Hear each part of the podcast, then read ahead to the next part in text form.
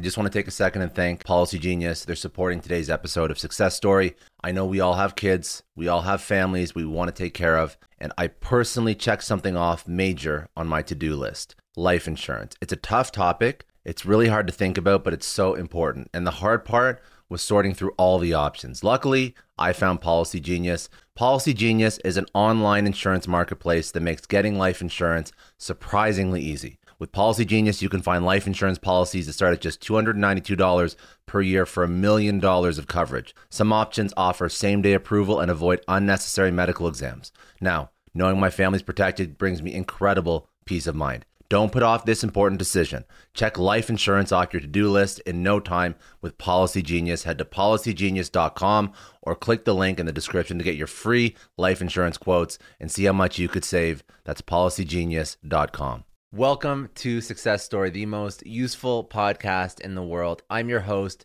Scott D. Clary. The Success Story podcast is part of the HubSpot podcast network. The HubSpot podcast network has other great podcasts you should go check out, like Being Boss, hosted by Emily Thompson. Now, with the holidays just around the corner, you're probably thinking, what's next for you in the new year? What other shows are you going to listen to to level yourself up? Well, on the Success Story podcast, I interview a lot of entrepreneurs and I usually dive deep into the creative aspects of building a business. So, if you are a creative, a creative business owner, or you're thinking about eventually becoming one, which at some point everybody kind of has to be because you have to be a little bit creative in how you build a business, how you market a business, and how you sell your product. All of that does require some creativity, but also for people that are hyper focused on the creative niche. You may be interested in Being Boss, hosted by Emily Thompson. Being Boss is an exploration of not only what it means, but what it takes to be a boss as a creative business owner. If you are into some of the following topics, you're going to love this show project management and building systems for creatives, freelancers, or side hustlers, opening a retail store, rituals that inspire and evoke creativity, and taking time off as a business owner to focus on yourself, your creativity, and upskilling, you need to listen to Being Boss. They cover all these topics and more. You can listen to Being Boss on any of your favorite podcasting platforms or at HubSpot.com slash podcast network. Today, my guest is Joe Foster. He is the founder and former CEO of Reebok. Joe founded Reebok in 1958 with his late brother Jeff following their family heritage back to 1895. Joe's grandfather, also Joseph W. Foster, pioneered the spiked running shoe and famously made shoes of some of the world's best athletes of the early 20th century. Wearing pumps made by J.W. Foster and sons Harold Abrahams and Eric Liddell won Olympic gold medals in the 1928 Paris Olympics and were immortalized in the film Chariots of Fire. With Reebok, Joe and Jeff followed in their grandfather's footsteps, creating footwear that led to Olympic Commonwealth, European medals, and world record breaking performances. And over time, became the globally recognized brand that we know and love today. Joe wrote the book Shoemaker that highlights and speaks about his journey. It speaks about his entrepreneurial journey, how they came up with the idea for Reebok, where the name Reebok came from, how he had to adopt a certain mindset in order to make Reebok a success, some of the highs and the lows that he experienced in his life and his journey, how he brought Reebok from Europe over to the US, some lessons there and why it was so important ultimately for the success of the company. And then just some experiences and some insights that he's garnered from an incredible career and an incredible success. This is Joe Foster, founder and former CEO of Reebok.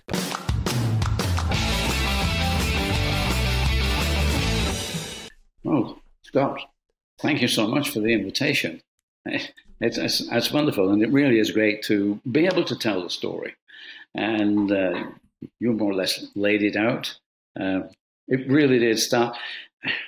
You know, we we knew very little. Jeff and I knew very little about our grandfather, and surprisingly enough, it was just to us as growing up local business, and you, we didn't know until we got Reebok. I mean, we were well down well down the road with Reebok before we had a little bit of money some time, we could get somebody to really dig into the, the family history. And it's remarkable. But of course, we didn't have communication like we have today. So that story didn't really get out and about. And uh, writing the book more or less uh, enabled me to tell the truth because, you know, we've been looking at um, uh, reports on Google, Wikipedia. This is how Reebok started. You know, Reebok was this and Reebok. And, and there's even a photograph, I think it's in uh, in Google, or maybe in Wikipedia, of Joseph Foster, the uh, founder of Reebok. And I have not a clue. I don't know who he is. and you think, better get this down on writing. So some seven years ago, I sat down and decided um, it was nice. We were living in Tenerife at that time, which is the Canary Islands. We spent some time there, and uh, nice, relaxed, start writing, get the computer out. Um, probably uh, if I'd had to do it longhand, maybe, maybe, or even on a typewriter. But with a computer, you, you can do lots of things. And uh, so I started simply to begin with to put the story straight. But you know, once you start going, you start remembering things, and well, this happened, and this happened. So the story started to to grow from memory. I, the only thing I had was chronological. You know, the, the chronological order of some of the stuff. Okay, grandfather, I knew we'd got all that, but my own experiences we needed some chronology. But uh, yes, grandfather, he started way back in 1895. Uh, was only 15, pretty young, but I suppose in those days, 15, you know, you'd finish school. Yeah well, you finished school probably at 10 years old, and, uh, and, and, that was it. So at 15, he was a cobbler. Um, he was also a member of his local athletic club in the northwest of England there. And uh, it obviously struck him that, uh, well, maybe if I put some spikes in the bottom of my shoes, I might improve my running uh, um, results. And he, he got this idea from his grandfather. So, but his grandfather didn't know anything about running, didn't know anything about running shoes. His grandfather was uh, a cobbler, quite some distance away, probably 50 miles. So 50 miles away in those days in the United Kingdom, he had to do some travelling to get there. But he went to see his grandfather. And his grandfather, a cobbler, not only repaired street shoes, he also repaired cricket boots. Now, cricket boots in those days had spikes in the bottom. And of course, probably my grandfather, Joe, said to his grandfather, Why have they got spikes in? Why? Why? Well, give them grip. Ah, okay. So that was probably his light bulb moment. And he thought, Give them grip. I could do with, with a pair of something with spikes in to give me grip when I'm running. And in those days, cinder tracks. So spikes would have been great. And so coming back, he made himself but I mean, the, the story goes that really he hadn't sold one of the soles on, but he was so impatient with the other sole, he, he nailed it on. Uh, and I think that came off in his first race. But, but apart from that, that was the start. But you know, what, what he seemed to know is today sort of commonplace, and that's influences. He knew he knew something about influence, and he used to give his shoes to, uh, obviously, to lead him on this. And by 1904, he had three world records in one in one race. Hmm. It was a, it was a one hour race, and uh, the guy Alf Shrubb, he broke three world records during one hour in in one race. So that was his beginning. Also, he got lots of gold medals in that first decade of the 20th century. But then, of course, we had 1914, 1918, World War One, Unfortunately, nobody wanted running shoes in during the war. But the 1920s came along, and as you said, uh, you know, we had Al, he had Eric Liddell, Harold Abrahams, and he got Lord Burghley. I think Lord Burghley, um, he, he earned his gold medal either before or just after Liddell and uh, Abrahams, and all three of them were in Chariots of Fire. So he made those shoes, and, and he, he gave shoes to, to many leading athletes. And he did lots, lots and lots of gold medals. And you know, we, we learned this. And I have uh, I have a file of the advertising he used to do in, in newspapers throughout the UK and some magazines. And it's incredible. The file is about four inches thick of all these adverts. And some of them are quite cheeky, but most of them just say so and so won this race. And all these top leading athletes were winning races in his in his shoes. Unfortunately, grandfather died in 1933, I was born in 1935, some 15 months after he died. And as you've already said, since I was born on his birthday, 15 months after he died, ah, they call me, they get, I came with my name. Grand, grandmother insisted. She she was qualified. She insisted. He brought his name with him, and that was it. Um, I, didn't know any difference. And my mother, my mother didn't like the idea that I'd be called Joe. I don't know what she wanted to call, but not Joe. You know, the family, my my grandfather's business, which he set up in 1900, was J.W. Foster and Sons, and all the family, J.W. Foster. Um, my brother was Jeff. Um, I had a younger brother, John. My father was James, and my uncle was John, all with the William. So, purposely done. purposely done, yes, purposely done. Um, when I had children, there were no JWs, but we, oh, we had, in fact, Jeff married a Jean, and I married a Jean. So, and we were living together. We lived together, in the factory premises. We live together. So can you imagine the mail when it comes in? two JWs and two Js. So, you know, it was confusion. It was a lottery as to who opened the letter. anyway, that's uh, that, that's what happened. But say we we didn't continue with the JWs beyond that. I think I think it was a sort of tradition in those days. And uh, so I'm born in 35. By 1939, four years later, we have another World War. We're in World War II. And for six years until 1945, no lights on. you know, we're kids. We're, we're, growing up. You don't know any difference. It's exciting. No lights. What? what? Running around the streets. And we had uh, things like double summertime. So it was like forever. And uh, until 1945, when the war was over, wow, the lights come on, things change. And really, probably education started then. We did have education during the war, but it was in the front room of uh, some teacher's house and not really no consistency to it. But by the time I was 10, we were in full education. And uh, I went to college, uh, which I I had three, two years in college, three years in college, and I left at 17 to join the family business. Family business was by this time being run by my father and uncle. I had only one year before both Jeff and I happened to be at the same time off to do national service. It was mandatory. We, with no choice, we both have national two years of national service, which was, uh, I, I, think, is probably the making of uh, of our sort of the reason why we decided in the end to set up our own business because we went away and we spent two years away from family. You know, mother's not getting you up in the morning, make doing your washing, making your meals. Uh, you've no one to refer to. You learn how to be independent, mm-hmm. and you learn the best ways of being independent, how to how to do things.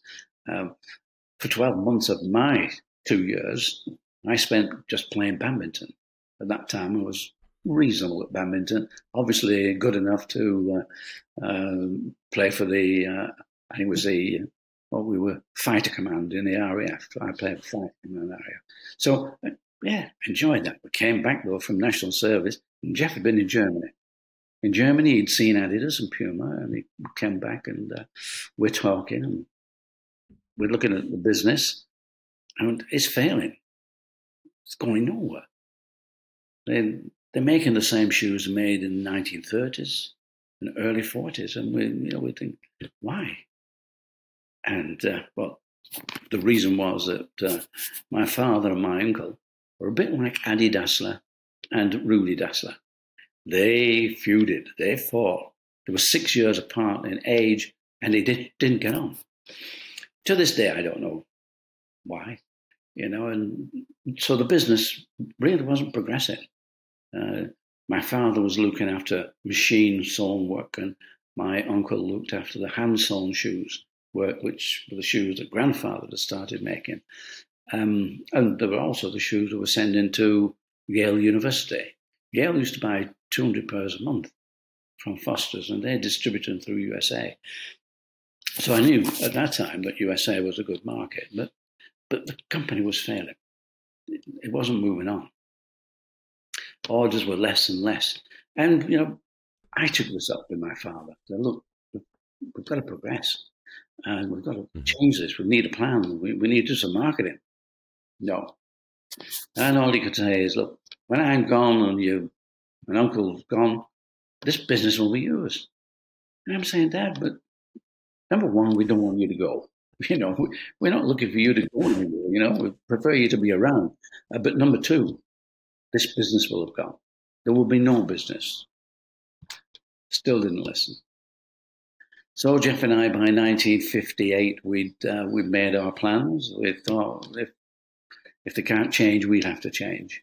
And so in 1958, we left the business and set up our own little business, Mercury Sports Footwear. Mercury Sports Footwear, brilliant.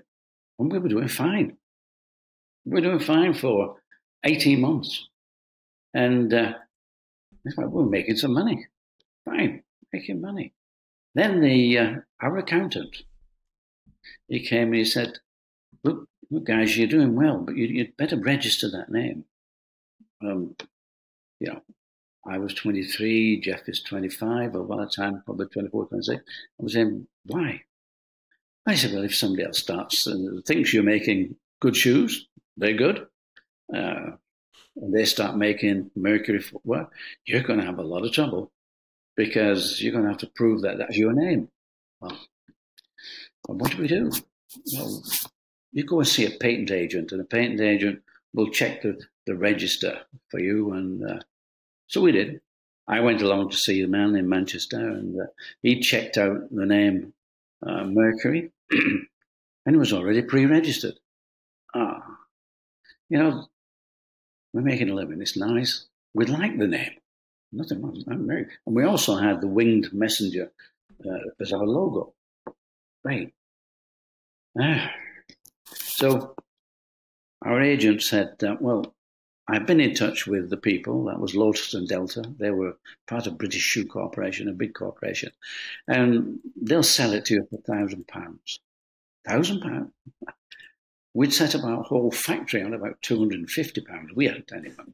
We we couldn't we couldn't find a thousand pounds, and it's like impossible.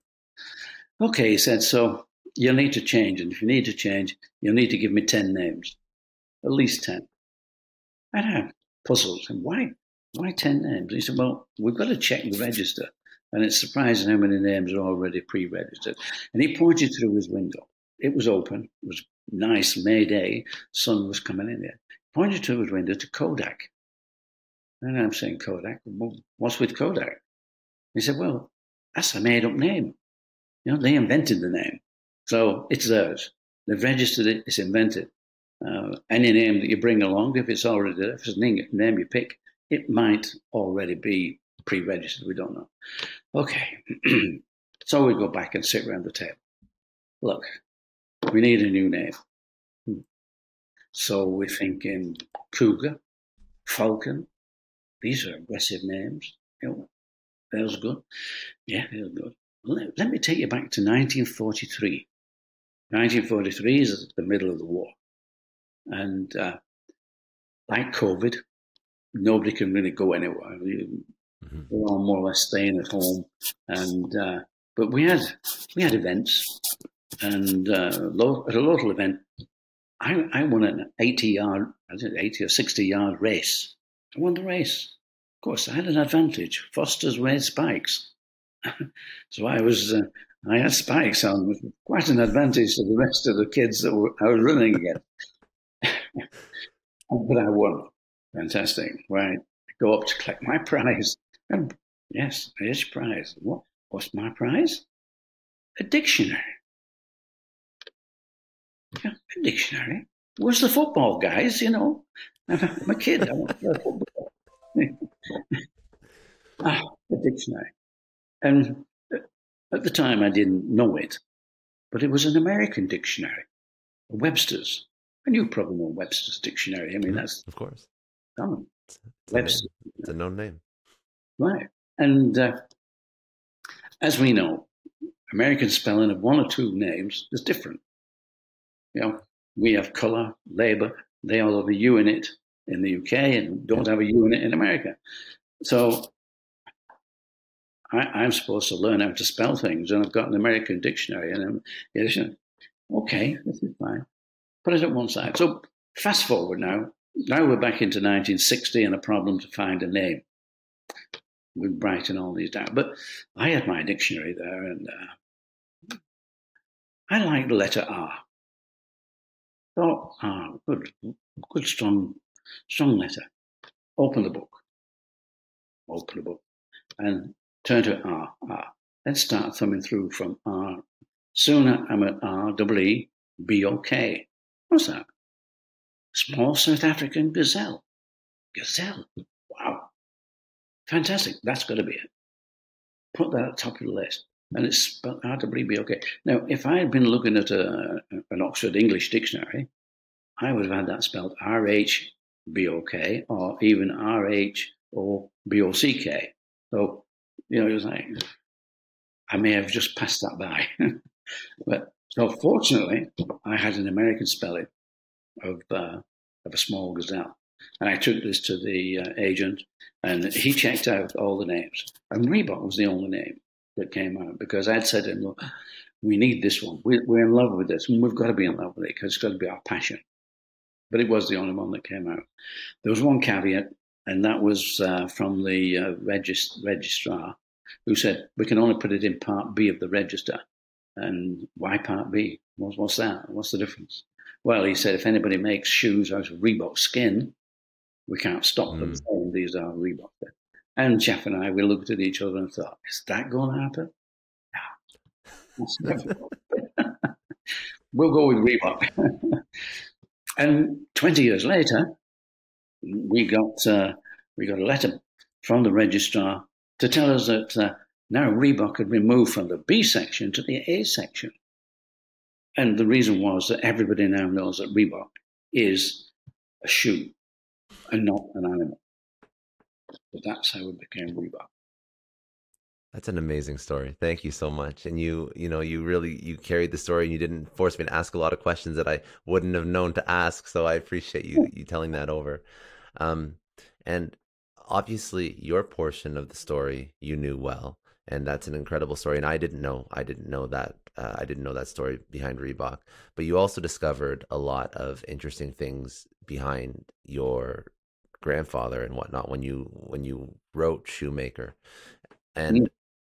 Were there certain um you you alluded to it but was there certain things that you uh that you discovered that um that basically you tapped into that were key in some of the learnings that you've implemented in the company. You mentioned, even for example, uh, perhaps. I just want to take a second and thank the sponsor of today's episode, Masterworks. Most millionaires do this. Listen, after interviewing over 200 entrepreneurs and investors, highly successful people, I've discovered they all do one thing in common. To become a millionaire, you have to invest like one, but that's easier said than done. Because the truth is, investments in luxury real estate deals, lucrative pre IPO deals, and hedge fund products are closed off to 97% of Americans. The odds are stacked against you. But there's a new app that lets everybody invest like the ultra wealthy. It unlocks a massive $1.7 trillion opportunity that to date has been closed off to investors. It's one that millionaires use to not only grow their wealth, but protect it. And for good reason. This asset beat the S&P 500 by 174% from 1995 to 2020. What I'm about to say might surprise you, but what I'm talking about is contemporary art. Masterworks, which is New York City's newest $1 billion unicorn, gives you the opportunity to invest in the same type of art as the world's richest individuals, including works by legends like Banksy, Basquiat, and Warhol. Demand for Masterworks offering is higher than ever. Luckily, I've partnered with Masterworks to get VIP access to skip to the front. To secure your spot, head to masterworks.io slash success story. That is masterworks.io slash success story. You can skip to the head of the line and start investing in contemporary art that the ultra wealthy invest in. To see important disclosures, go to masterworks.io slash disclaimer. Moving away from innovate, like moving towards innovation, uh, understanding the ability to go into new markets when perhaps your father or your grandfather didn't. These were all sort of lessons learned that you took into the company, and I guess you probably discovered more um, when you did more research. So, I guess two two ways I want to take this. First, I want to understand some of the interesting things that perhaps you did discover about your grandfather, um, just at a high level. We don't have to go into too much detail and tell more stories, but then I also want to I want to understand some of the insights that you took from your father and your grandfather when you were building out the company going into American markets, innovating and trying new things, and all these other things that have made Reebok successful, and and and some of those learnings that you could probably teach over.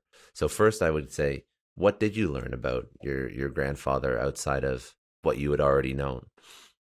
Well, I guess we knew we started the company, but what we didn't know is uh, is who he'd supplied. All these athletes, all these, and they were really leading athletes. And I think that woke us up to the fact that if you're going to be successful, you're going to need to be a winner. You're going to need to be seen to win things. And in athletics, it's races. So he, he had he had shoes on people winning races, and we know that uh, some would buy them. But even back then, in in the early 20th century, you know, giving away shoes, and he did because in his adverts. He actually gave them to um, well, somebody who was a writer, an athletics writer who was writing for the uh, a reporter for the news, and uh, and this reporter actually wrote wrote a report that you know I've, I've just received this uh, pair of shoes from Joe Foster, and I must admit they're the best shoes I've ever worn. So he he knew how to promote his product. He, you know, right now we have computers and we have mobile phones. We're, we're able to communicate. Social media, it's it's everywhere now. But in those days, no. You you just had local events advertising in uh, race race events and uh, magazines. In the uh, as far as the UK was concerned, at that moment in time, it was an empire. Now it's a commonwealth. But as an empire, whatever magazines were sort of printed and issued in the UK would go out to Canada, would go to Australia, New Zealand, India, Africa. And people would write in because the adverts would always say, please write for our illustrated catalogue. And a lot of people in these different countries learning English. This is part of the way to learn English. They would be given these magazines and they would write for a, an illustration.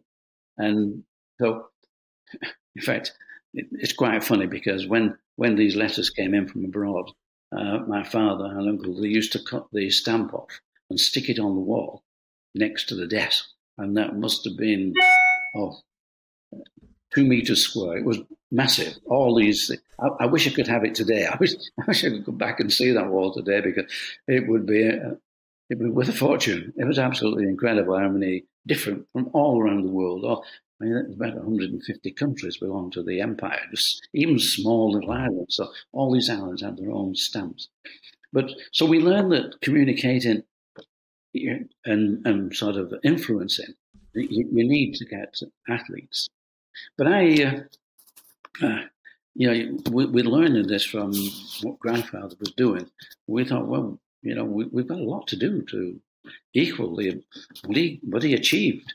And uh, uh, he obviously didn't, well, my father and, uh, and, my uncle did not carry on that spirit, that business. Um, maybe two world wars that had world, you know, lived through World War One, World War Two, maybe two world wars took away the uh, the the energy, inspiration, the, the, the energy, yeah. yeah, Took, took that away from them to sort of create a business because by that time they're probably in the late forties, early fifties not the time to start sort of uh, building things, I suppose. You know, they were settled in a business, it would bring in a nice living, and that's how they were. So we had to sort of think again. No, you, you build a business, it, it won't build itself. And I, I used to go out on the uh, on the road, I would sell into to the retail shops in different uh, towns all over the UK, and and okay, I did I did quite well, but I, so many shops I would call in, and uh, I say I'm Reebok, and most of them say who Reebok. okay, bringing the shoes out, and this is you know, um, and they'd look at me and they'd say, look, I've got Adidas and I've got Dunlop. Why, why do I need Reebok? And that to me was a very important question, and I think it came up two or three times before it hit me. Why do they need Reebok? They don't. They don't need Reebok. They've been running their shop and being successful and making money well before Reebok was around, so they don't need Reebok. So at that time, we decided we'd go to the athletes. So we went to race meetings with shoes in the car and we sold and we became very much involved in the athletics scene as uh, as people who produced the right sort of footwear. And, and also in the UK, we had um, the Amateur Athletic Association, the three A's, and they produced a handbook. And that handbook was about three to 400 different clubs, and we had the name and address of every secretary. So that was an opportunity. Write the letters. So letter went to each one. We offered them a 15% discount, and uh, our business started to grow. At that point, then, the retailers that I'd been calling on, they were phoning me and saying, you're supplying some of our athletes, the local athletes, and you know, we'll stock your shoes uh, if you stop selling to the athletes. Oh well, I said, look, we'll deliver to you at a wholesale price. The athletes only get fifteen percent off, and we'll also advertise that you're one of our distributors if you want, but we're not stopping selling direct because that's our marketing. Ninety percent of these guys agreed, and so that's how our business grew in the United Kingdom. But you know, athletics is a small business. A big business is in the UK is soccer. Football we got. Soccer's a big business. Mm-hmm. Um, funnily enough, we go back to grandfather, and he was supplying almost every. I think there's only one or two teams. Almost every football or soccer team in the United Kingdom, uh, including rugby teams. And there were 96 that he was supplying direct. He used to supply them, and uh, we just wondered what happened. How did uh, how did father and uncle lose that business? But we'd lost it. It was now in the hands of Adidas. To get in there, we didn't have that much money. To get in there, we would have needed a lot of money because by that time Adidas was starting to pay people, and the soccer scene, football scene, was beginning to influence street. You could see the kids on the street with replica shirts, footballs, and, and also training shoes. We, we needed to go bigger. How do we get bigger? Well, that came back to my experience with Foster's and America. Why not America? That's a big market. In America, you've got colleges, universities, mm-hmm. they all have coach. Coaches are God, and you can go there on a on a sports scholarship. That's got to be a big market. 1968, I'm reading a magazine. It's a it's a sporting magazine. There's an advertisement in there from the British government saying that um, we want you to export, and uh, we will get you a stand at the NSGA show. That's the National Sporting Goods of America uh, in Chicago. We'll, we'll organise a stand for you. We'll pay for your return airfare, and we'll pay half of your uh, your expenses, your hotel and whatever. That's like going for a holiday then and somebody paying. Let's do it. yeah, get on Smart. with it. No. So yeah, well, that was 1968. Well, I I had a word with a friend of mine who he was in the outdoor industry. We were in the sports, but we, we were making a, a climbing boot for him, a rock climbing boot, and uh, he said, "Yeah, I'll I'll come along. Let's uh, let's go together." And we went went out to Chicago. Well, first of all, went into New York and uh, we visited the sports store. I visited sports stores. He visited out, outdoor stores, just having a look what a business was like. then on to Chicago, onto the stand, and okay, lots of people there. Lots of people love the shoes, and they're, they're saying, "Well, where, where do we get these from?" Out in England. Uh, here's the card, and they're saying, "Is that New England?" No, no, no, no, no, no. no. no. It's the old England, the one, you know, one near London. across, across the sea. And, uh, well, they love the product, but they said, look, when we can get the product here, if, if we can buy it in the, in, in the States, we'd love to give it a try. This is 1968. It was 1979 before I got that distribution in, in, the, in America. 11 years, six complete failures. Six times I was there. With, with one guy, I was there for four years trying to get in, knock on the door. But it was the same with the problem I had with the retail business, with the retail sports stores in the UK. Why did they need Reebok? They didn't. They didn't need Reebok. It was, yeah, they'd try it, they'd give it a go, but they didn't need Reebok. They, I had to make them need again. Fortunately, it was uh, runner's world. Running started to, running during the 70s, running became a massive business. It, it really took off. And with it came Runner's World. I don't know if it was Runner's World that created the business, because Runner's World started as a small, one single page A, A4 that was Runner's World. By 1975, it was a 100 page glossy, full glossy magazine with everything in the events, where they were being, where, where they were going to take place, uh, people who run events. And Bob Anderson, who was the publisher, he he was so uh, so influential that he decided he could tell people what's the best shoe, what is the best running shoe, and he did. And he said, "This is the number one running shoe." and it was a Nike running shoe. Well, you can think of Phil Knight. Phil Knight probably died on the spot of thinking, wow, fantastic. We're, we're now, we've got the number one shoe. Then, then it would strike him. How, how do I meet the orders? Because, you know, you, you have 350 million people in the USA and probably 40 million were going out running.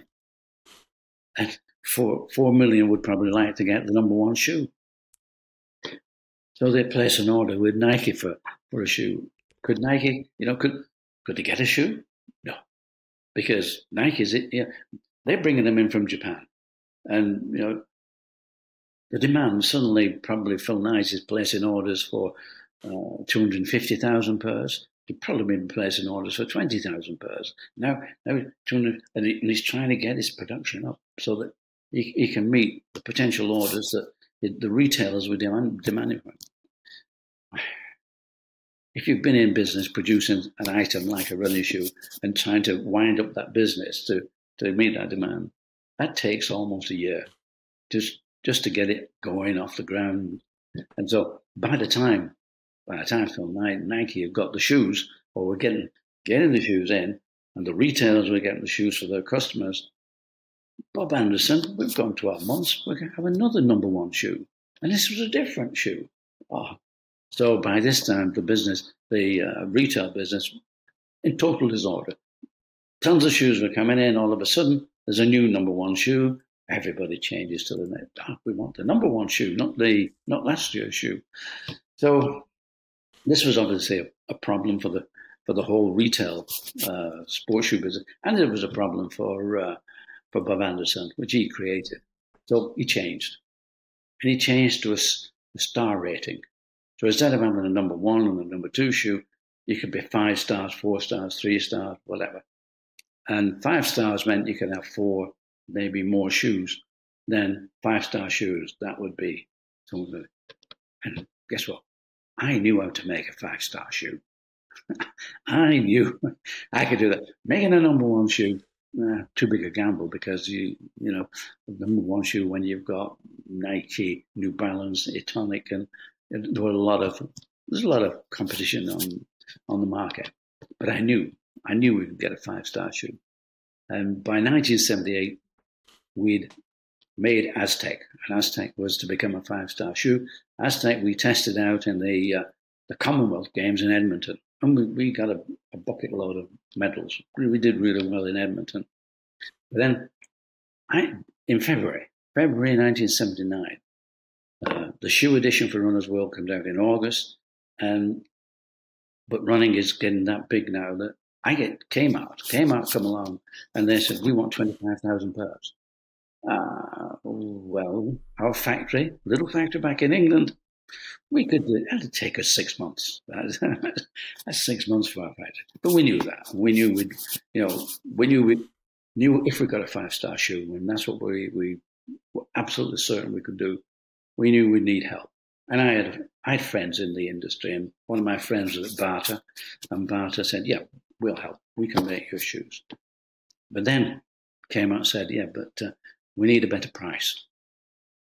Oh, that we were also we were aware of the fact that the whole business was going to the Far East, that they could make them at less than half the price we could make them. Mm-hmm. Right. But I, I had a contact in London who was uh, who was sourcing from the Far East. So again, we, we could meet that if we got that five star shoe. Right. That's great. So, also, the. Uh... I just want to take a second and thank the sponsor of today's episode, Manly Bands. Guys, engagement season is in full swing. Jewelry stores are going to be filled with grooms that are nervous, throwing words around like cut, clarity, color. And in the middle of all of this chaos, it is super easy to forget about your band. Manly Bands is here to make your band buying experience way easier and don't, they're not going to put you through the stress that you went through when you had to figure out hers. Manly Bands offers you the freedom for your hand to look how you want it. They have roughly every type of earthy material available and even some from space. They have meteorite, carbon fiber, Damascus steel, wood, antler, and even dinosaur bone as an option for your band. I ordered one, the material, the color, the different customization options, it's the only place I've ever found that gives a man this many options when it comes to ordering a band for himself. So if you want to check these out, you have to go to manlybands.com slash success story. If you don't know your ring size, you can order their manly ring sizer. It includes 26 plastic holes and half sizes from size 5 all the way through to size 20. They'll also give you the option to customize your band from scratch. Of course, you can buy some of the previously designed bands on their site, but you can choose the style, material, inlay, sleeve, engraving, and finish. With Manly Bands, you shop with confidence. They provide free warranty, a 30 day exchange policy. They ship their rings for free worldwide, and they also include a free silicone band if you want to use that when you go to the gym, for example. On top of that, they're running a huge sale from now until Cyber Monday. They're giving you 25% off. So whether it's a first band or an upgrade, go to manlybands.com slash success story or use promo code success story when you're checking out to get 25% off through Cyber Monday. That's 25% off Manly Bands at manlybands.com slash success story or use promo code success story. The 1979 uh, exhibition at NSGA show there, I met Paul Fireman. Paul Fireman was there with his Boston Camping, a small wholesale camping outfit, uh, Boston Camping. And he came along, and immediately I, I liked the guy. if someday I could get on with, you know, I'm thinking, ah, came that's going to be a tough one. Yeah, 25,000 pairs. But if you don't meet the the, the, turnover that they require for a square footage in, in, in the stores. That'll be your first order and your last order. Paul Fallon liked him. And uh, he could see, could see by the way, he, he was rather tired of the same business he'd been in for 10 years. He was in the business with his brother and his brother in law, and they were selling tents, fishing rods, camping equipment. And you can see that wasn't growing. It wasn't going anywhere. He was doing the same business he'd done for the last number of years. And he said, Joe, said, I'd love to be a distributor, but we need a five star shoe. I said, Paul, come. See it. Look, ah, Paul said, come on, Joe. But, yeah, that's not a five star shoe yet. I said, not yet. No, not yet. But this is going to be a Paul. This is. And Paul said, look, I believe you, but we really need it to be a five star shoe. And uh, I said, fine. So uh, we went our ways, and uh, I visited uh, the States. I went to see Kmart. Uh, they were in Detroit. And uh, from there, I, I, went on to see Paul. Paul picked me up from the airport and took me to his Boston camping. Nice outfit. Yeah, great stuff. Um, yeah, nice little business here. And then Paul came to to the UK. He was really disappointed with the size of our factory when he saw it. Yeah, small factory. I said, "Don't worry, Paul. We've got, we've got this and we've got this. You know, the factory is this is this is how we make our start in life." But uh, and uh, and he wanted to go to see to some races um, to see just you know how, how, many Reebok shoes were sort of around and yeah, well, it doesn't take you to be a genius to understand that uh, every race we took him to was won by Reebok. and, and at least 25% of the uh, the people taking part were in Reebok. So, yeah, but I guess Paul also knew that. uh, yeah, but at least it, it, proved to him that Reebok was around, and uh, that was great. So we we're waiting for the August edition, for the issue edition, and uh, this this was out the last week in July, and I phoned Paul. Probably a bit early in the morning because he, I think it was about midday in, in the UK, which would be about seven o'clock in the morning in uh, in, in Boston. So it was a bit dozing. I said, Paul, Paul, um, Runner's World edition will be out now. Can you nip down to one of the kiosks and uh, find out how we did? Oh, all right. An hour later, an hour later, Paul came back and said, Joe, say, you're five stars. Oh, fantastic. yes, big smiles all around. That's it. He said, but I mean, as Aztec was a trainer, and that, that was a volume shoe. But he said you also got five stars for Inca, which was a spike shoe, and, and also for Midas, which was a racing shoe. So we got three five star shoes enter the US market. Amazing. And then obviously that's when supply chain, Kmart, all this stuff is starting to come together. And then now you can fulfill you can fulfill all these twenty five thousand plus orders. And that was the first that was the first major sort of like uh, uh, foray into the U.S. markets. That was the first successful foray, correct? Successful, yes. Not the first foray. I, I, I tried that yes. on numerous occasions. There's a guy in California. There's a guy in Philadelphia, um, Cincinnati. I had a guy in Cincinnati. Oh, I'd been all over the place. We we tried, tried very hard to get in. But the difference was, and it's a bit like I was saying with the British uh, sports trade, I had to make them want me by going to the athlete. On this occasion, the hook, the hook was a five star shoe. When we got a five star shoe and it became something big in the World, that was that was it. The demand was there. We we'd got the hook. So that that was the big difference for us to get into the American market, which was fantastic. But uh, okay, so I'm dashing across the Atlantic again, going seeing Paul. Paul again picks me up, and we go drive down to his office. And uh, I said, "Where's Boston Camping?" oh, we quit. They. They just stopped the business. That was it. I knew. I knew he didn't. He wasn't that keen. But I thought this would be a bolt on to the business. It would be nice to. No. Paul took Reebok. His brother went making wallets, snap wallets they were called at the time, with uh, and out of fabric.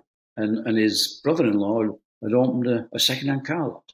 So all of a sudden, I'm thinking, oh, you know, we okay. So this is this is Paul. This is this is Reebok, and uh, okay, so that is a start. That's that's amazing. But I mean, it, it took a lot of guts from Paul to do that. you know, so but he was obviously very hungry. He obviously needed something.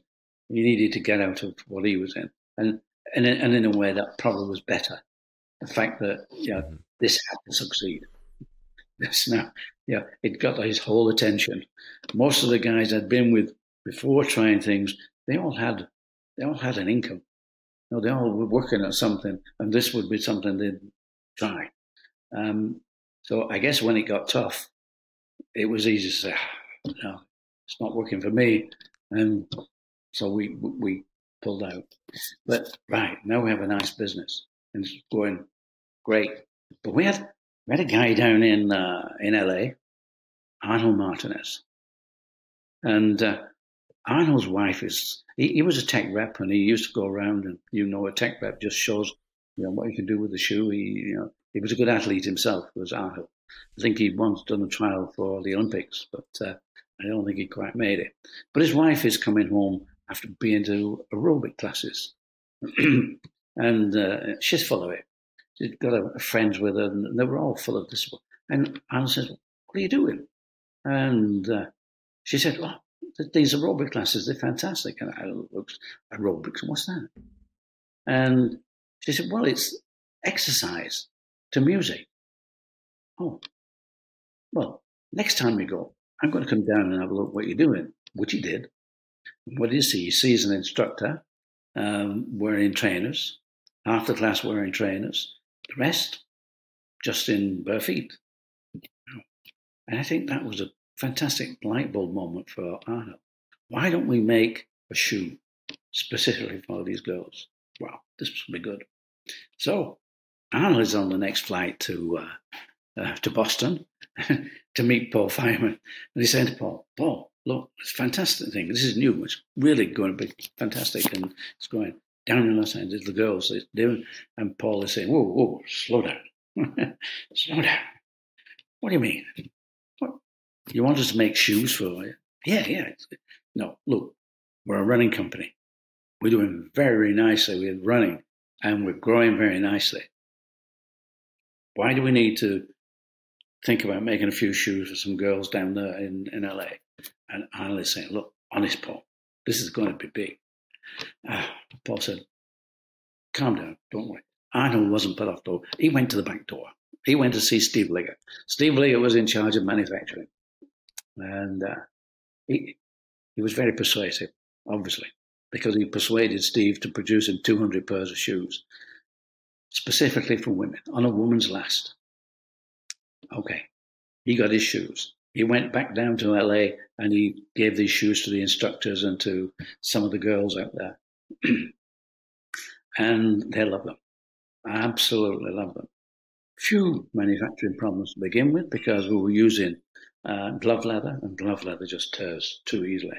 So it had to be backed up with nylon and different things.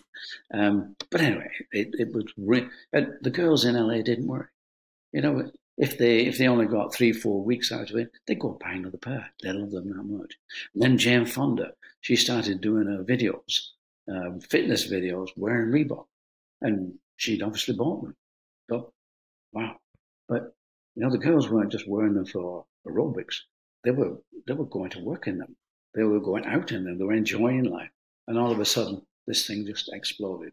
We were a nine million a nine million dollar company by then. That was our revenue. The year later, we were $30 million, then 90 wow. million dollars. Very impressive. And then three hundred million dollars, and then $900 million. So in four years, we'd grown from almost zero, 9 million to $900 million. It was a fantastic problem. I, I was going to say, I was going to say, it's just, it's an incredible story, but how many years did it take you to to get to that 9 million? 20 20 whatever? Yes right. yeah like something right? a slow burn to begin with. Yeah but then but then when it hits it hits.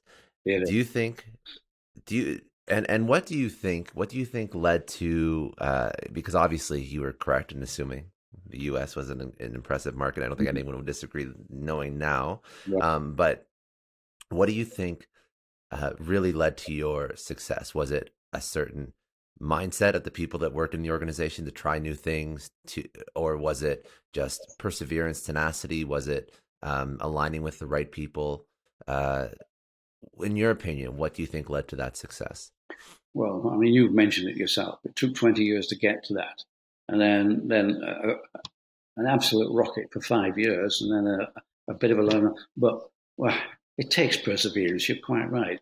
That 20 years, you go through and numerous pieces of hell and back again. Yeah. But you know, you've got to keep positive and you've got to keep going. You know, yeah. When one door shuts, another door opens, and you've got to keep pushing and doing it. And and and, and I think it's all that determination because okay, when we got there, and then when we got aerobics, it wasn't a matter where do you get the next order from. It was a matter how do we how do we fulfill fulfill these orders? This this was fantastic. What was happening?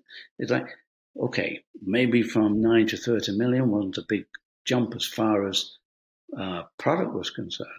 But when he got from 300 to 900, that's immense. And so yeah. there's a, a degree of luck here. And, you know, when you're having that success, also your team is feeling right, it's feeling good. The right people join you, and you, you, you have a culture, you have that winning culture. So, whichever way, you know, you, you brush aside the problems.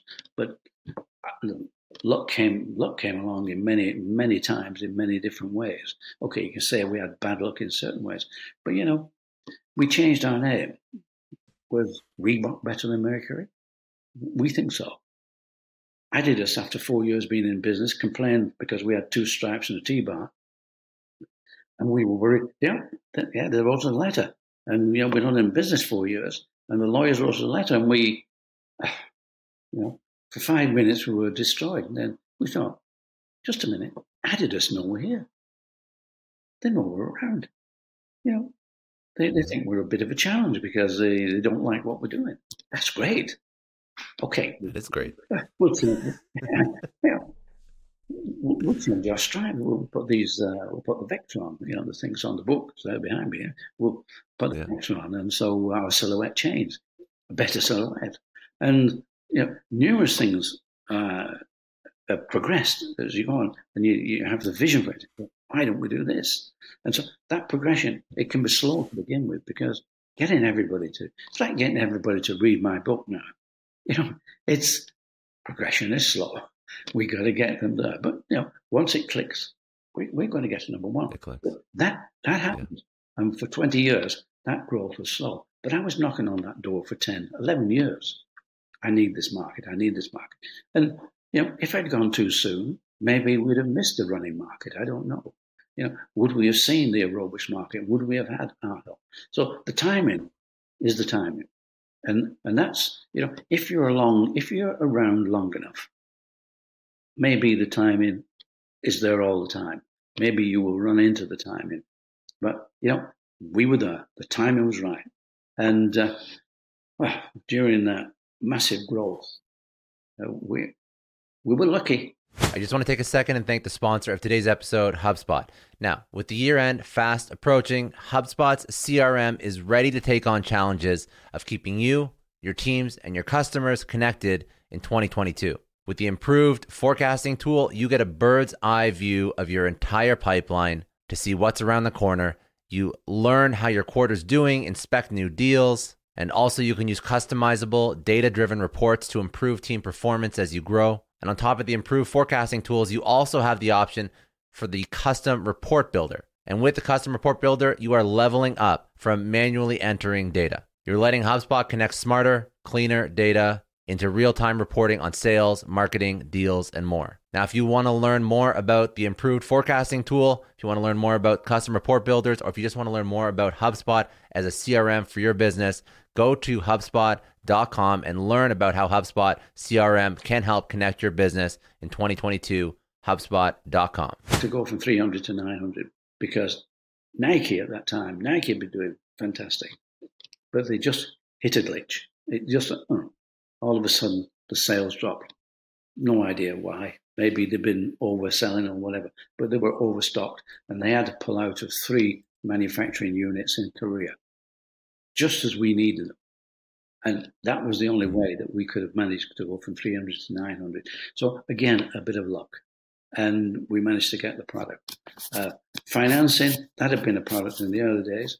But Stephen Rubin of uh, Pentland, he was he sourced out of the Far East, and so he gave uh, he gave us a credit line, and that's all that Paul needed to expand the company. Um, so you know, yes, a lot of stick with it. You know, just stick with it. Yeah. You have a belief that you can do it. Plus, you know, maybe maybe clever people think this is, you know, I can do something easier. I don't know. Yeah, was is it? But it was a fantastic ride. Yeah, we, we it was absolutely fabulous. And the fact that we had this tremendous growth down in uh, Los Angeles, Hollywood took it on from Jane Fonda. We got lots of stars in the shoes. And then we started to do the Princess Grace uh, tennis tournaments in, uh, in Monte Carlo. and mm-hmm. all the stars were coming in there. Even even Frank Sinatra came in uh, on one occasion to to be part of this uh, this show, and it, and it was great. So we we got to know so many stars, and those were, they were influences. And in those days, all we needed to do was to take them to Monte Carlo, give them shoes, and we were seen everywhere. So yes, we were influencing. Uh, we're influencing street. We were becoming fashion. And really today, that's where Reebok, Nike, and Adidas are. They're fashion companies. And influencers, now influencing is a profession. People make a lot of money out of just influencing. So life has changed. And, uh, you know, we now have this. I, I used to travel miles and miles and air miles. I must have had too many air miles. I, all I had was a, bunch of American Express travelers checks and, I, and I'd jump onto Pan Am or TWA in those days, uh, and I'd fly wherever the next exhibition was, show, or people I, I was interested in meeting. And it, it was going around. And I left the company. I retired at the end of 1989 because at that time I'd put on America, I'd put on 30 other different distributors around the world. And uh, I got to the point where I'm at 35,000 feet for mo- most of the month and I'm, I'm, picked up at the airports by a limousine and I'm taken to the best hotels and we dine at the best restaurants. But I'm thinking, no, the challenge is over. You know, this is not a challenge. This is, I, I, need to, I need to sort of move backwards, which I did. But, you know, the story I tell on, on moving out of Reebok is the one of uh, the Eagles and Hotel California. You can check out but you can never leave. You can never leave. that was it. You can never leave. And so I'm, I'm still sort of very, very much involved with uh, with Reebok people. And, uh, and now, since uh, Adidas are selling the company, it's going to be a very interesting uh, future. So looking forward to that.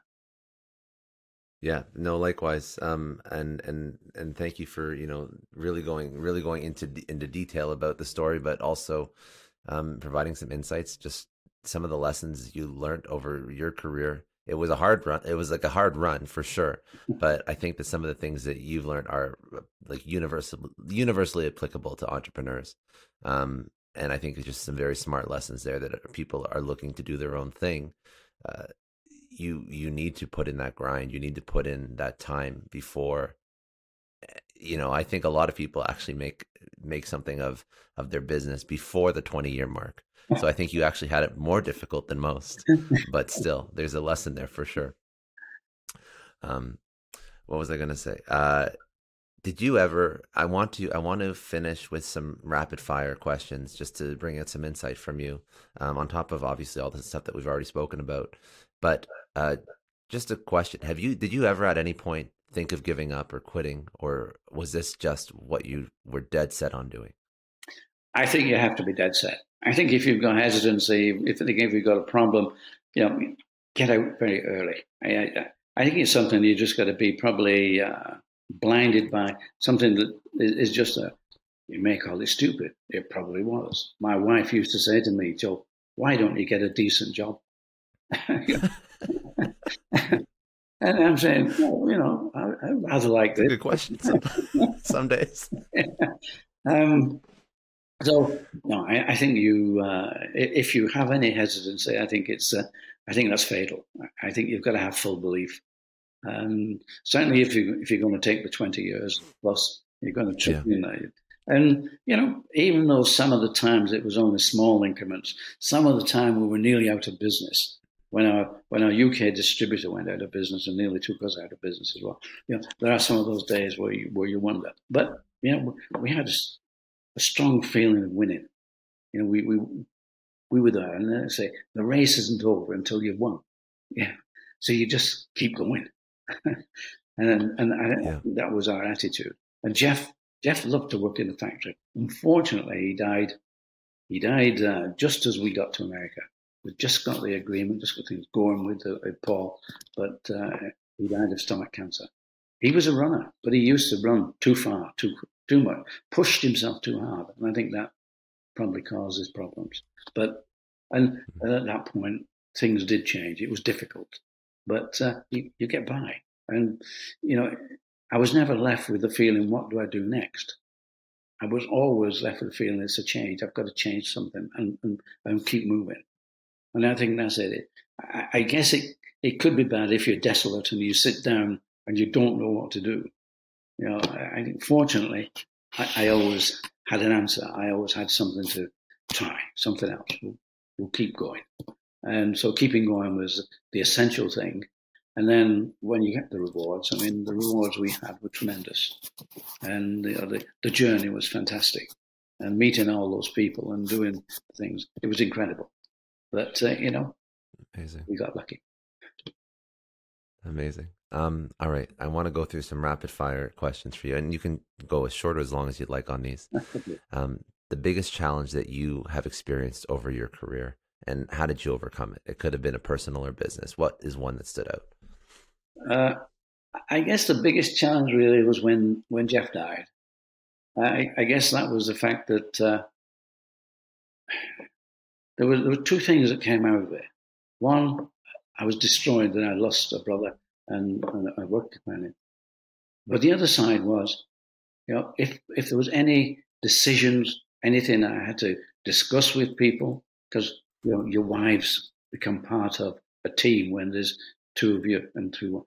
You know, all of a sudden, this became me 100%. So the benefit, you know, doesn't outweigh the, the problems. I, would have wished that Jeff could have been here. To, even today, you know, he would have been two years older me. He, he would have been 88. Uh, but you, you've got to then take those decisions. So that, that was the biggest thing in my life was taking decisions uh, immediately and changing things. Not a lot, but changing it so I could work with it. So that was the biggest one. Very good. Um, who would be one person, and it may be the same answer, I don't know. So, uh, excuse me if I'm just uh, reiterating the same uh, question, but I was going to ask you uh, one person who's had the biggest impact on your life, and what did they teach you?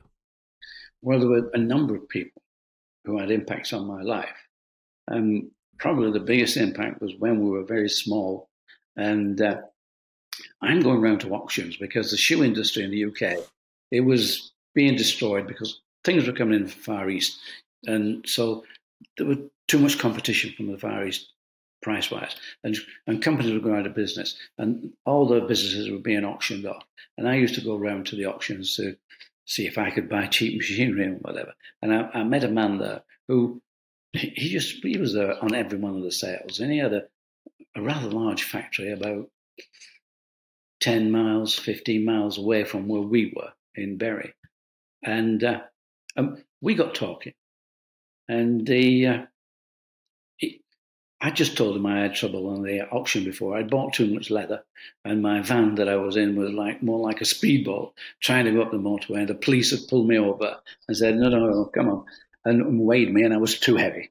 So I got a fine. I told uh, the guy was called John Willie Johnson. And I told John about this. I said, John, last time I said, uh, oh, I, and he said, Joe, he said, don't bother. He said, if you buy anything, my men will pick it up.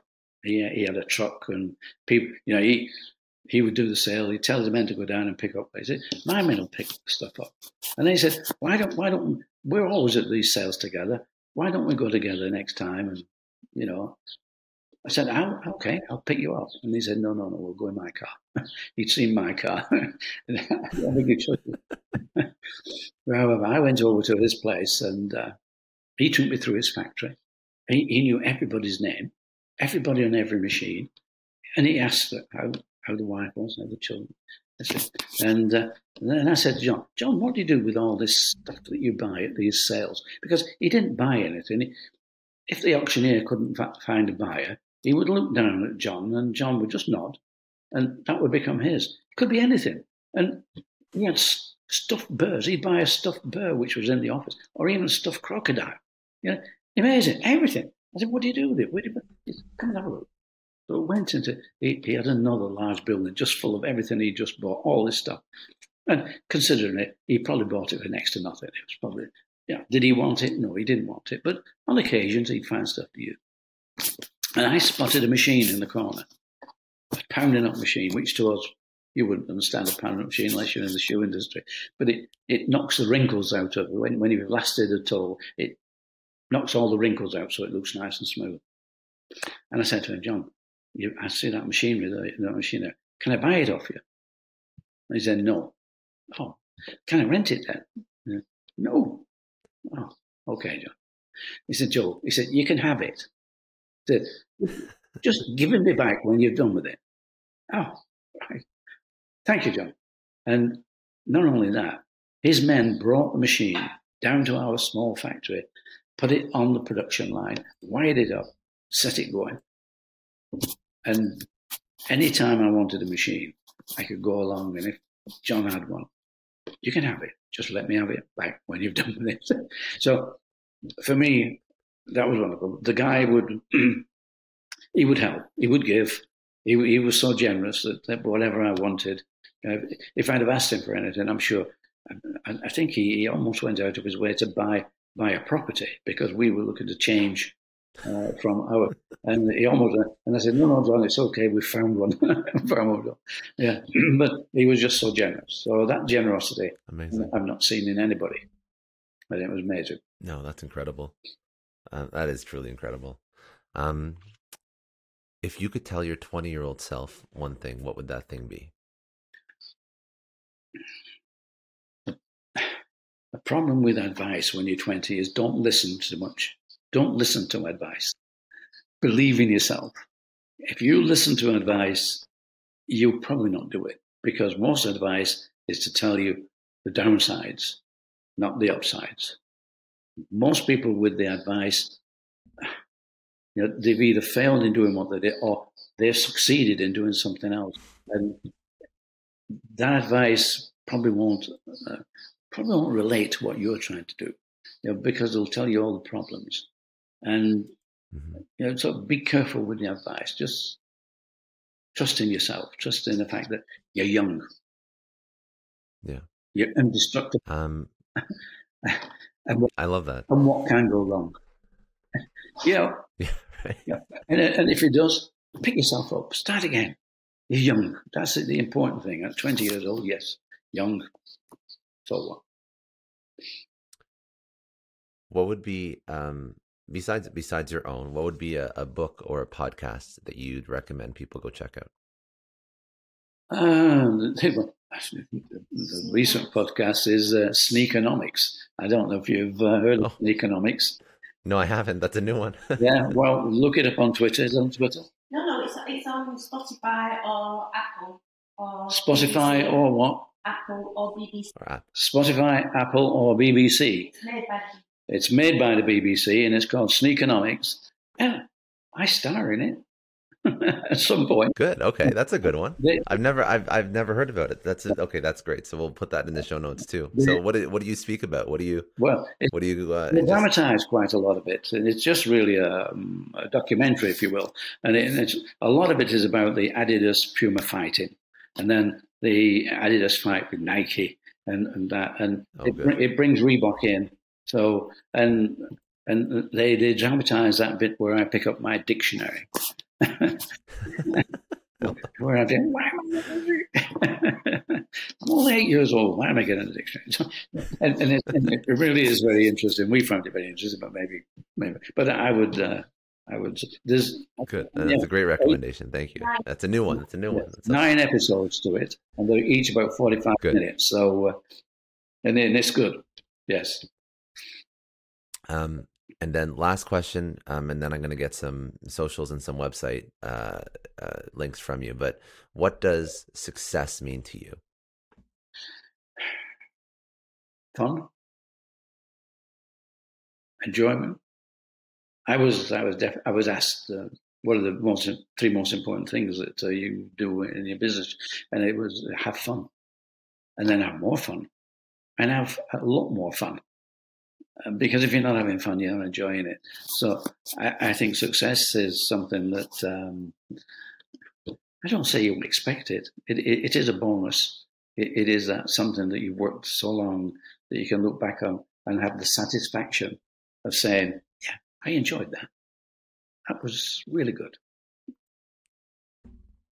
Amazing. And then, uh, most importantly, so where can people go find uh, Shoemaker, your website, your social, all of that, and then we'll also put it in the show notes. We're on all the social platforms. That's uh, LinkedIn, Twitter, Facebook, Instagram, Facebook, Instagram.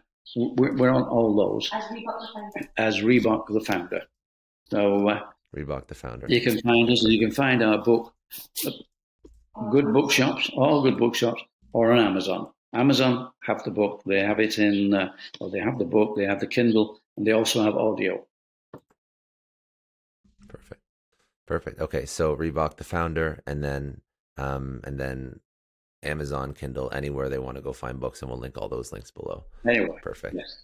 All right, that's all I got. That's perfect. Thank you so much. Well, thank you so much, Scott. It's been a pleasure. And uh, I hope people sort of get a bit inspired if they can do. And I know from people who tell us they enjoyed the book because it did inspire them. And it wasn't written to inspire people, it was written to tell the story.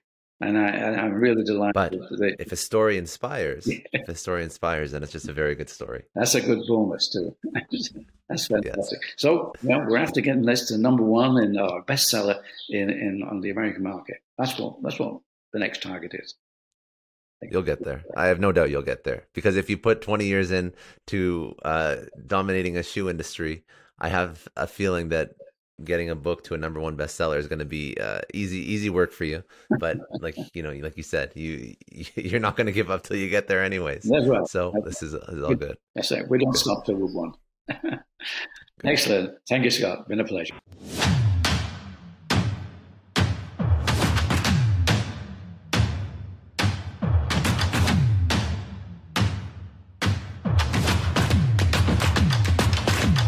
I know a lot of entrepreneurs listen to this show, and NetSuite has been a huge supporter for entrepreneurs, for business owners, because there's one thing that we all know business is about making money and it's about your bottom line. And the less you spend on the nuts and bolts of running your business, the more profits you keep. But these days, everything is costing more supplies, people, shipping. It squeezes your margins, and I've been there, juggling multiple systems for finance, inventory, you name it each with its own costs and its own set of headaches. That's why I made the switch to NetSuite by Oracle. It's changed our company. Think about it. NetSuite is one of the top financial systems out there. It puts your whole business on one platform accounting, finance, the works, one data source for everyone. There's no more mismatched info. And because it's in the cloud, it slashes your IT costs. No more servers, no more updates. Just access NetSuite from anywhere. With one integrated suite, your overhead drops big time. And here's the real win efficiency. Everything's connected in NetSuite. Costs are ridiculous lately. Find a proven way to reduce your expenses and get better performance out of your team. It's a no brainer, and that's what NetSuite offers. Over 37,000 companies have figured this out already. You have to join them. Right now, through to April 15th, NetSuite's got an incredible, flexible financing plan. Check it out and see the savings yourself at netsuite.com slash Scott Clary. That's netsuite.com slash Scott Clary.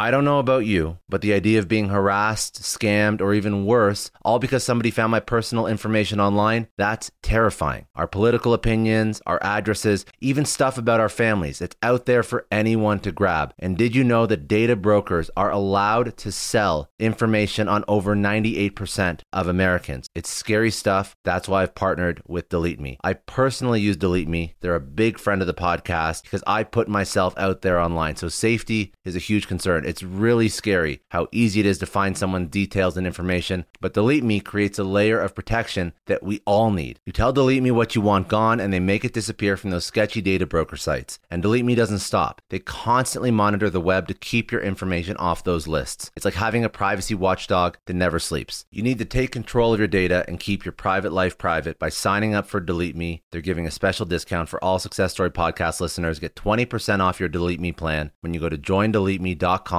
slash success and use promo code success at checkout. The only way to get 20% off is to go to joindeleteme.com slash success and enter code success at checkout. J-O-I-N-D-E-L-E-T-E-M-E dot com slash success. Hey everyone, I just want to take a second and thank the sponsor of today's episode, Heaven Hill Bottled and Bond Bourbon. Now, I don't have a lot of liquor sponsors on this show. Heaven Hill Bottled and Bond is actually one of my favorites. I've drank it for a few years now, and this is why we actually decided to work together. Heaven Hill Distillery, family owned since 1935, is a great entrepreneur story too. So there's five brothers. They filled their first whiskey barrels back in 1935, and their legacy still lives on today. Heaven Hill Bottled and Bond is aged over seven years. That's three more than required by the Bottled and Bond Act of 1897. This means the best quality, the best purity, and the best consistency. This is not just average bourbon. It's the winner of the double gold medals at multiple 2023 World Spirits competitions, and they've won the very prestigious Triple Still Award. It's a very big deal in the liquor and bourbon world. Heaven Hill Bottled and Bond boasts an exceptionally smooth oak flavor, while its aroma offers a sweet blend of caramel and smooth vanilla. If you love bourbon, you need to try Heaven Hill Bottled and Bond. Available nationally, look for a bottle at your local store. Heaven Hill reminds you to think wisely, drink wisely. Think back to your last few days in the office. Did any of them leave you feeling really accomplished? Not the kind of day where you're running around like crazy, but where you've made real progress on something that matters. Because being busy doesn't always mean being productive, and I bet you we've all been there. And maybe it's time to rethink what it means to get things done. Today's episode is sponsored by Belay, and what they help you do is instead of getting sucked into emails and to do lists, they help you delegate tasks and focus on big goals. They can connect you with top notch US based talent who are ready to take on those time consuming tasks that bog you down. Let's be real, there are way more important things you could be doing than bookkeeping or wrangling a packed inbox. They have virtual assistants to handle all of those pesky administrative tasks, or accounting professional to take care of all your financials. But here's the best part you don't have to waste weeks searching for the right person. Belay's personalized matching service works quickly, sometimes matching you with the right talent to take stuff off your plate in under a week. Are you ready to try a different way of working? Check out Belay's list of the top 25 things you can delegate to a virtual assistant. It might just change your business and your life.